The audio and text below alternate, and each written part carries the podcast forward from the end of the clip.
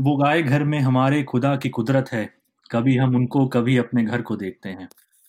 नमस्कार दोस्तों, गालिब के शेर के साथ मैं सौरभ आपका स्वागत करता हूँ दारबन कवि के इस नई पेशकश में जो कि है एक पॉडकास्ट। हम लोग लेकर आ गए हैं ये पॉडकास्ट जहाँ पर हम कुछ गज़लें, कुछ नज़में, कुछ कविताओं के बारे में बात करेंगे, कुछ चुनिंदा गज़लें कुछ चुनिंदा नज़में कविताएँ आपके लिए लाए हैं, जिसके बारे में हम बात करेंगे डिस्कस करेंगे और उम्मीद है कि वो गज़लें आप तक पहुँचें और आपको पसंद आए। और चूँकि ये पॉडकास्ट है, जैसे मैंने कहा कि हम डिस्कस करेंगे तो इस कोशिश में मेरा साथ देने के लिए मेरे साथ जुड़ रही हैं मेरी बहन, मेरी बड़ी बहन संगीता। संगीता जी, आपका बहुत बहुत स्वागत है। धन्यवाद सौरभ और बहुत बहुत धन्यवाद दोस्तों हमारे साथ जुड़ने के लिए। जैसा कि सौरभ ने आपको बताया, हमारी कोशिश है यहाँ कविताओं की बात हो, कवियों की बात हो। मैं और सौरभ दोनों ही कविता और गज़लें वगैरह पसंद करने वाले लोग हैं। तो हमारी कोशिश है कि हमारा ये प्यार आपके साथ हम शेयर करें और कविताओं, कवियों की बातें चलती रहें और ये सिलसिला यूँ ही हमेशा चलता रहे। बिल्कुल बिल्कुल। और इसी कोशिश के साथ, क्योंकि आज हम कुछ गज़लों के बारे में बात करेंगे, कुछ गज़लें आपको सुनाएँगे। और जैसा कि संगीता जी ने कहा कि हम दोनों ही गज़लें और नज़में पढ़ने के शौकीन हैं, कुछ कुछ कुछ हद तक लिखते भी हैं। तो कुछ हमारे पसंदीदा गज़लकार हैं, कुछ पसंदीदा शायर हैं या कह सकते हैं उनकी पास, कुछ खास नज़में हैं, कुछ खास गज़लें हैं जो हम आज आज जिसके बारे में बात करेंगे। और मैं सबसे पहले शुरुआत करना चाहूँगा मेरे एक पसंदीदा शायर से जिनका तारुफ जिनका जिनका तारुफ हाल ही में मेरे से हुआ था मतलब कुछ ही समय पहले मुझे किसी ने इंट्रोड्यूस किया था उनसे तो वो बड़े ही कॉन्टेम्प्रेरी शायर हैं, जिनका नाम है शारिक कैफ़ी जी। तो शारिक कैफ़ी बहुत ही सादा लिखते हैं, बहुत ही सिंपल लिखते हैं और ज़्यादा कॉम्प्लिकेटेड चीज़ें नहीं लिखते हैं, ज़्यादा मुश्किल शब्द नहीं लिखते हैं, ऐसे शब्द लिखते हैं जिनके मानी बहुत आसान है और जो बात बात सीधा दिल पे असर करती है। ऐसी चीज़ें लिखते हैं। तो तो उनकी एक गज़ल के साथ मैं शुरुआत करना चाहूँगा। और हाँ, बिल्कुल। तो तो शारिक कैफ़ी जी की ये गज़ल पेश खिदमत है। तो गज़ल कुछ ऐसी है कि कहीं न था वो दरिया जिसका साहिल था मैं। कहीं न था वो दरिया जिसका साहिल था मैं। आँख खुली तो एक सहरा के मुकाबिल था मैं। बहुत खूब। हासिल करके तुझको अब शर्मिंदा सा हूँ। था एक वक्त के सचमुच तेरे काबिल था मैं। वाह बहुत अच्छे। किस एहसास जुर्म की सब करते हैं तवक्को? किस एहसास जुर्म की सब करते हैं तवक्को? एक किरदार किया था जिसमें कातिल था मैं। कौन था वो जिसने ये हाल किया है मेरा? कौन था वो जिसने ये हाल किया है मेरा? किसको इतनी आसानी से हासिल था मैं? वाह बहुत अच्छे। सारी तवज्जो दुश्मन पर मरकूज थी मेरी।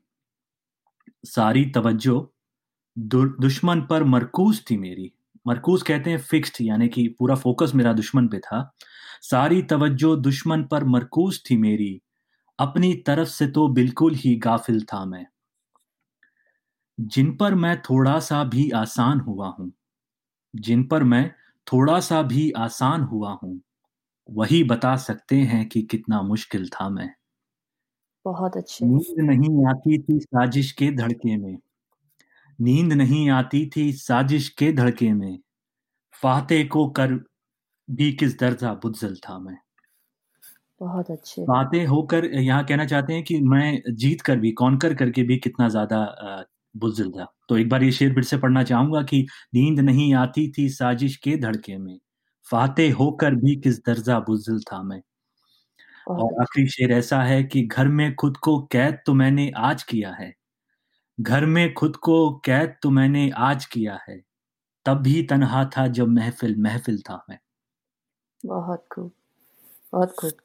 बहुत ही अच्छी गज़ल तुमने सुनाई सौरभ और कि आपने नोट किया होगा कि शारिक जी की जो लिखाई है वो कितनी कितनी सिंपल है कितने सादा शब्दों के साथ इतनी सुंदर कहने का तरीका है बिल्कुल बिल्कुल सही कह रहे हो तुम। और एक बात जो मेरे मतलब जब तुम सुना रहे थे मेरे ध्यान में आई ये बात कि अक्सर गज़ल जैसे हम गज़ल के बारे में बात करते हैं तो जो शायद गज़लों से जिनका सरोकार शायद गीतों की तरह से या फ़िल्म के माध्यम से है, वो सोचते होंगे कि गज़ल मतलब अक्सर उसमें महबूब की बात होती है या उस तरह की कुछ बातें होती हैं कि मान लीजिए हम किसी को प्यार करते हैं, उसने हमें धोखा दे दिया या वो छत पे खड़ा है, हम इंतज़ार कर रहे हैं।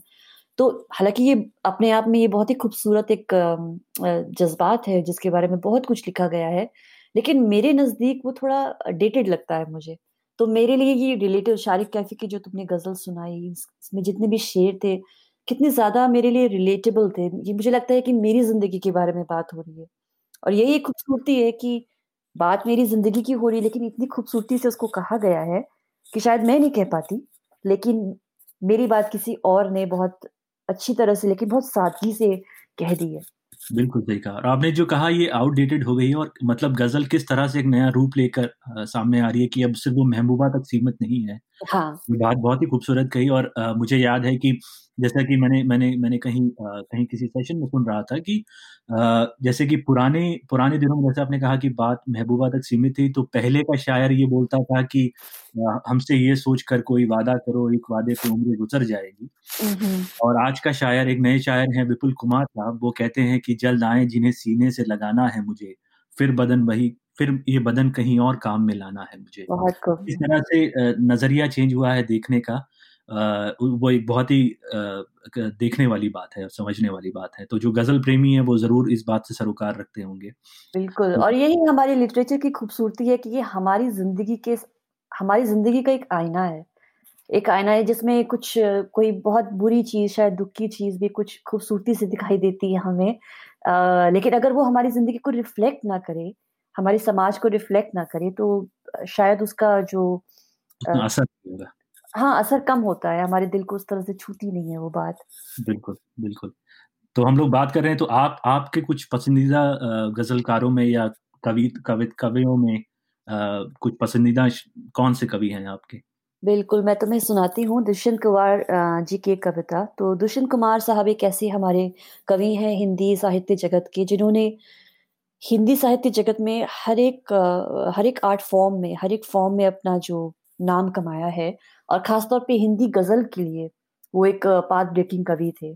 जिस तरह से उन्होंने हिंदी में गज़लें कही हैं, तो उनकी बहुत सी कविताएँ फ़ेमस हैं जिसमें से मैं एक तुम्हें आज अपने साथ एक गज़ल सुनाती हूँ। बिल्कुल, इससे पहले कि आप सुनाएँ मैं अपने अ, सुनने वालों को ये बताना चाहूँगा कि आई एम मुझे पूरा यकीन है कि दुष्यंत कुमार का नाम सभी ने सुना होगा, लेकिन जिसने नहीं भी सुना वो ज़रूर इस बात से जानते होंगे उनको कि तू किसी रेल से गुज़रती है, मैं किसी हाँ। हूँ। ये जब से गाना बन गया है और फ़िल्म के ज़रिए लोगों तक पहुँचा है और ज़्यादा लोगों तक पहुँचा है, वो उन्हीं की एक गज़ल का एक एक शेर है। सा तो बिल्कुल और ये बहुत अच्छी तुमने बात एक्चुअली कही, मैं भी भूल गई थी ये बात और अगर उसके एक शब्दों पे गौर किया जाए तो वो भी शब्द जैसे हम अभी बात कर रहे थे कितने ज़्यादा हमारी अम, हमें हमें छूते हैं वो शब्द कि तू किसी रेल से गुज़रती है, मैं किसी पुल से थर थर आता हूँ। ये जो एक इमेजरी है, ये एक मॉडर्न इमेजरी है लेकिन ये इमेजरी फिर भी हमारे दिल को किस कदर छूती है। बिल्कुल, ये हमारे समय की इमेजरी है। बिल्कुल। तो आज क्या आप क्या सुना रही हैं हमें दुष्यंत कुमार जी का? तो उनकी एक गज़ल है जिसका शीर्षक है कहाँ तो तय था चिरागा हर एक घर के लिए। तो मैं तुम्हें सुनाती हूँ वो गज़ल। कहाँ तो तय था चिरागा हर एक घर के लिए, कहाँ चिराग मयस्सर नहीं शहर के लिए। यहाँ दरख्तों के साय में धूप लगती है, चलो यहाँ से चलें और उम्र भर के लिए। ना हो कमीज़ तो पाँव से पेट ढक लेंगे, ये लोग कितने मुनासिब हैं इस सफ़र के लिए। खुदा नहीं न सही आदमी का ख्वाब सही, कोई हँसी नज़ारा तो है नज़र के लिए। ये मेरा शायद सबसे फ़ेवरेट शेर है तो दोबारा कहती हूँ ये कि खुदा नहीं न सही, आदमी का ख्वाब सही, कोई हँसी नज़ारा तो है नज़र के लिए। वो मुतमईन है कि पित्थर पत्थर पिघल नहीं सकता, मैं बेकरार हूँ आवाज़ में असर के लिए। और आगे है कि तेरा निज़ाम है सिलदे ज़ुबान शायर की, तेरा निज़ाम है सिलदे ज़ुबान शायर की, ये एहतियात ज़रूरी है इस बहर के लिए। जिए तो अपने बगीचे में गुलमोहर के तले, मरे तो गैर की गलियों में गुलमोहर के लिए। बहुत बहुत खूब। ये बहुत ही अच्छी, बहुत ही पुरानी, बहुत ही गज़ल है। आप सोचिए कि ये उनकी एक पुरानी पुस्तक हिंदुस्तानी गजलें में से एक है। और जो आपने सुना है कि एक एक शेर जो है वो आज भी कितना रेलिवेंट है और कितना रेलिवेंट है हाँ। ये आउटडेटेड हो गया है कि उस जमाने में लिखी गई और आज आज वो लागू नहीं होता। बहुत ही बहुत ही खूबसूरत बहुत ही खूबसूरत गज़ल है। और खास करके जो आपका जो आपने अपना पसंदीदा शेर बताया। उसके बाद मैं चाहूँगा कि थोड़ी सी बात करें कि खुदा नहीं ना सही आदमी का खौफ सही कोई हसी नज़ारा तो है नज़र के लिए। ख्याल से जो एथिस्ट लोग हमें सुन रहे हैं ज़रूर वाकिफ रखते होंगे इस, इस जज्बात तुमने अपने मेरे मन की बात कह दी बिल्कुल। तो मैं खुद एक एथिस्ट हूँ तो और मतलब पहले तो मैं बहुत ज़्यादा भगवान में विश्वास करती थी और पूजा भी करती थी और अब नहीं करती हूँ। तो ये जो एक सुकून था पूजा का कि जब कभी परेशान होते हैं तो भगवान से प्रार्थना करके कह सकते हैं कि ऐसा लगता है कि कुछ किया।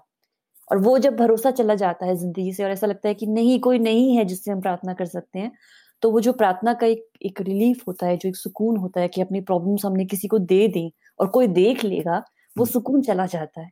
तो ये बिल्कुल जो उन्होंने कही है ना कि नहीं है तो कोई बात नहीं लेकिन एक एक ऐसी चीज़ तो है जिसको पकड़ के हम ज़िंदगी जी सकते हैं। एक मन की तसल्ली तो है। मन की तसल्ली जैसे कि गालिब ने भी शायद यही कहा था ना आ, वो कौन सा शेर है उनका?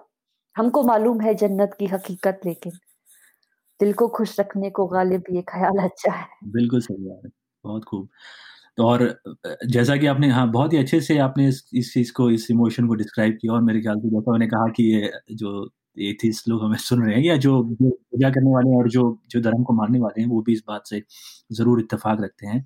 और मेरे ख्याल से हम मतलब खुदा की बात कर रहे हैं और धर्म की बात कर रहे हैं और थोड़ा सा कहीं आ, उस तरफ़ हमारा डिस्कशन चला गया तो मेरे ख्याल से ये एक अच्छा समय है अपनी आ, अगली गज़ल जो मैं आपको सुनाने जा रहा हूँ उसके बारे में बात करने के लिए। तो आपको समझ में आएगा कि मैं क्यों बोल रहा हूँ ये। ये जो अगली गज़ल मैं आपको सुनाना जा रहा हूँ वो नुमान शौक करके एक शायर है उनकी है। और बाकी काफ़ी प्रोमिनेंट शायर हैं। हिंदुस्तान में काफ़ी प्रचलित शायर हैं। ज़रूर जो लोग गज़ल के शौकीन हैं, उन्होंने उनका नाम ज़रूर सुना होगा। तो उनकी एक गज़ल से मैं आपको आपका तारुफ कराने जा रहा हूँ। तो जैसा मैंने कहा कि उस उस थीम को ज़रूर अपने कहीं ना कहीं दिमाग में रखेंगे, जिसके बारे में हम बात कर रहे थे। और तो पेश खिदमत है नौमान शौक की ये गज़ल। सब अपने अपने खुदाओं में जाकर बैठ गए। सब अपने अपने खुदाओं में जाकर बैठ गए। सो हम भी खौफ की चादर बिछा के बैठ गए। क्या बात है। मुझे इस आँख की तफसील में नहीं जाना। मुझे इस आँख की तफसील में नहीं जाना। जिन्हें बनानी थी खबरें बना के बैठ गए। वाह बहुत खूब। कबूतरों में ये दहशत कहाँ से दर आई? कबूतरों में ये दहशत कहाँ से दर आई? कि मस्जिदों से भी कुछ दूर जाके बैठ गए। बहुत अच्छे। हमारा कहर हमारी ही जान पर टूटा। हमारा कहर हमारी ही जान पर टूटा। तमाम खाक बदन की उड़ा के बैठ गए। कल आफ्ताब को इस तरह डूबते देखा। कल आफ़ताब को इस तरह डूबते देखा। हमने जल हम अपने जलते दियों को बुझा के बैठ गए। क्या बात है बहुत अच्छे। और आखिरी शेर ऐसा है कि यहाँ भी झांकती रहती हैं शक भरी नज़रें। इस शेर पे मैं खास तवज्जो चाहूँगा कि यहाँ भी झांकती रहती हैं शक भरी नज़रें। सो हम भी रूह पे कशका लगा के बैठ गए। बहुत अच्छा। जिन लोगों को ना मालूम हो कशका कहते हैं तिलक को या जो आ, जो हिंदूज अपने आ, माथे पे लगाते हैं किसी भी तरह का रिप्रेजेंटेशन तो तो एक बार ये शेर फिर से पढ़ना चाहूँगा उस मतलब के साथ कि यहाँ भी झांकती रहती हैं शक भरी नज़रें सो हम भी रूह पे कशका लगा के बैठ गए। क्या बात है बहुत अच्छे बहुत ही अच्छा। तो जैसे हम लोग बात करें धर्म की और तो आप आप आप देख सकते हैं कि कितना रेलिवेंट और कितना सादा शब्दों में उन्होंने अपनी ये बात कही है। और एक एक यही रीज़न है कि इतनी सादगी से बात कह जाने का जो तरीका है इस वजह से नौमान शौक जो है उन्होंने कहीं ना कहीं मेरे पसंदीदा शायरों में अपनी एक जगह बना ली है अपने लिस्ट लिस्ट में अपना एक एक नाम दर्ज है उनका। तो तो जैसा कि दोस्तों आपने देखा कि गजलों के माध्यम से मतलब कैसे एक कॉम्प्लिकेटेड बात या फिर एक एक एक बहुत ही कॉम्प्लेक्स इशू है या बहुत ही कॉन्वोल्यूटेड तरीका है कहने का उसको कितने कम शब्दों में ढाला जा सकता है जैसे एक कपलेट के ज़रिए आपने कितनी बड़ी बात कह दी, ये कितना ज़्यादा बड़ा इमोशन व्यक्त कर दिया। बिल्कुल। यही खूबसूरती है गज़ल की। बहुत अच्छा तुमने गज़ल सुनाई सौरभ और अगली गज़ल की तरफ़ हम आगे बढ़ते हैं। बिल्कुल। कुछ दूर कुछ देर पहले तुमने हाँ, सबको एक शेर सुनाया था विपुल कुमार का जो हमारे एक यंग शायर हैं और उनकी मैं गज़ल सुनाती हूँ तुम्हें, वो भी मुझे बहुत पसंद है। तो शेर गज़ल का कुछ गज़ल कुछ ऐसी है। फ़र्ज़ सुपुर्दगी में तकाज़े नहीं हुए, तेरे कहाँ से हो कि हम अपने नहीं हुए। कुछ कर्ज़ अपनी जात के हो भी गए वसूल, जैसे तेरे सुपुर्द थे वैसे नहीं हुए। बहुत खूब। अच्छा हुआ कि हमको मरज़ ला दवा मिला।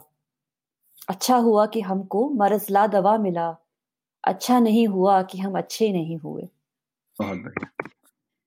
उसके बदन का मोड़ बड़ा खुशगवार है, हम भी सफ़र में उम्र से ठहरे नहीं हुए। क्या बात है!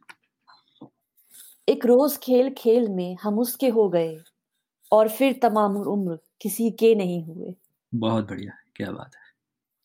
हम आके तेरी बज़्म में बेशक हुए ज़लील, जितने गुनाहगार थे उतने नहीं हुए। इस बार जंग उससे रऊनत की थी सो हम, अपनी अना के हो गए, उसके नहीं हुए। वाह! बहुत खूबसूरत। बहुत-बहुत खूबसूरत। आखिरी शेर पे ख़ास करके लोगों का तवज्जो चाहूँगा कि इस बार जंग उससे रऊनत की थी सो हम। रऊनत कहते हैं प्राइड को, यानी कि उससे इस बार जंग जो थी वो प्राइड की थी और अपनी अना के हो गए उसके नहीं हुए। अना मतलब। तो तो बहुत ही खूबसूरत देखिए आप काफ़ी यंग शायर हैं मेरे ख़्याल से आई थिंक अर्ली 30s में होंगे, जहाँ तक मेरी नॉलेज लेकिन अ, जो जो जज़्बात हैं और जो समझ है शायरी की और जो अ, ज़िंदगी की समझ है वो कितनी कितनी ज़्यादा गहरी है। बहुत ही खूबसूरत गज़ल आपने सुनाई। बहुत और ये जो एक बात जैसे उन्होंने कहा कि एक रोज़ खेल-खेल में हम उसके हो गए और फिर तमाम उम्र किसी के नहीं हुए। ये कुछ ऐसी बात है जो शायद हर कोई ज़िंदगी में समझता है कि कभी हम किसी के साथ जुड़ते हैं और फिर शायद वो चीज़ें पूरी नहीं होती हैं, लेकिन हम कभी किसी और के साथ जुड़ते हैं। कुछ फ़र्क होता है, पहली बार और दूसरी बार में कुछ फ़र्क होता है शायद। अ, लेकिन ये अ, थोड़ी-सी अलग तरह की बात है, तो मैं इसके ऊपर ज़्यादा बात नहीं करना चाहूँगी। लेकिन मुझे लगता है कि हर कोई जिसने प्यार किया है अ, जिसके जीवन में कोई भी कभी रहा है और सिर्फ़ रोमांटिक प्यार की बात नहीं कर रही किसी भी तरह का प्यार अ, और वो वो इस जज़्बात को समझ सकता है। बिल्कुल और बहुत ही अच्छी बहुत ही अच्छी बात की तरफ़ आपने लोगों का ध्यान आकर्षित किया कि हाँ और कहीं ना कहीं अगर आप उसको दूसरी तरीके से देखते हैं तो उसकी भी बात कर रहे हैं कि जैसे आज की जनरेशन आज के हम लोग बात करते हैं हैशटैग लव फॉरएवर और उस तरह की बात की खेल-खेल में उसके हो गए और फिर तमाम उम्र किसी के नहीं हुए। तो जो बात एटर्निटी तक जाने वाला जो प्यार है उसको किस तरह से इस शेर में ढाला है। हाँ, बिल्कुल। या फिर बात करें ये भी शेर मुझे काफ़ी पसंद है कि अच्छा हुआ कि हमको मर्ज़ ला दवा मिला, अच्छा नहीं हुआ कि हम अच्छे नहीं हुए। तो ये जो है जो जो विविधता जो एक डिलेमा है कि कि हमें मर्ज़ तो लादवा मिला इस बात का इस बात की हमें खुशी है, लेकिन इस बात का भी एक एक कहीं ना कहीं वो है मला कि हम अच्छे नहीं हुए। और ये जो लास्ट शेर जो तुमने दोबारा मुझे जो दोबारा तुमने पढ़ा वो भी एक बहुत ख़ास तरह का शेर है देखो तो मतलब प्राइड की जो बात है और मतलब मान की जो बात है प्यार में और रिश्तों में बिल्कुल। बहुत खूबसूरती से उसको अ, शब्दों में बांधा उन्होंने। बिल्कुल, हम बात करते हैं कि कहाँ पर बात आती है कि ईगो और कहीं ना क्योंकि हम देखिए गज़ल की बात कर रहे हैं और कहीं ना कहीं ये जायज़ है कि वो डिस्कशन फिलॉसॉफ़िकल कहीं ना कहीं ज़रूर होगा। तो इस इस ख़ास शेयर की तरफ़ ख़ास करके मैं एक चीज़ ऐड करना चाहूँगा कि एक जो एक जो बारीक-सी लाइन है कि कहाँ पर ईगो और सेल्फ रिस्पेक्ट कहाँ पर वो जो थिन लाइन है, वो कहाँ पर पार हो जाती है। तो उसके बारे में बात कर रहे हैं कि इस बार जंग उससे रौनत की सी सो हम अपनी अना के हो गए, उसके नहीं हुए। तो मतलब इंसान ईगो में कैसे हार जाता है और और और वो प्यार जो है वो कैसे ईगो जो है उसको सुपर सुपर इम्पोज़ कर देता है या किस तरह से उससे वो हार जाता है। तो उसके बारे में बहुत ही बहुत ही खूबसूरती से कहा है। तो उम्मीद है कि अ, ये जो गज़लें आज हमने आपके सामने पेश की आपको ये पसंद आई होंगी और हमें उम्मीद है कि जो लोग जो लोग हमें सुन रहे हैं कहीं ना कहीं वो गज़लों अगर आपको कहीं ना कहीं आपकी सर्च यहाँ तक ले आई है, तो आपका या तो गज़लें पसंद करते हैं, गज़लें सुनना चाहते हैं या या सुनते हैं नज़्में, गज़लें, कविताएँ किसी भी किसी भी फ़ॉर्म में या गीत। तो उम्मीद है कि आपको ये चीज़ें पसंद आई जो आज हमने शेयर की। आप ज़रूर हमें बताइए कि आपको कौन-सा शेर पसंद आया इनमें से या ऐसी कोई गज़ल जो आप ख़ासकर आपको पसंद है, हम ज़रूर पढ़ना चाहेंगे और अपनी पसंदीदा गज़लों में ज़रूर उसको ऐड करना चाहेंगे। तो तो संगीता जी कुछ ऐड करना चाहेंगी? बस मैं बस यही कहना चाहूँगी फिर से धन्यवाद हमारे साथ जुड़ने के लिए और उम्मीद करती हूँ ये बातों का सिलसिला हमेशा यूँ ही चलता रहे। बिल्कुल और तब तक आप लोग सुनते रहिए, पढ़ते रहिए। नमस्कार। नमस्ते।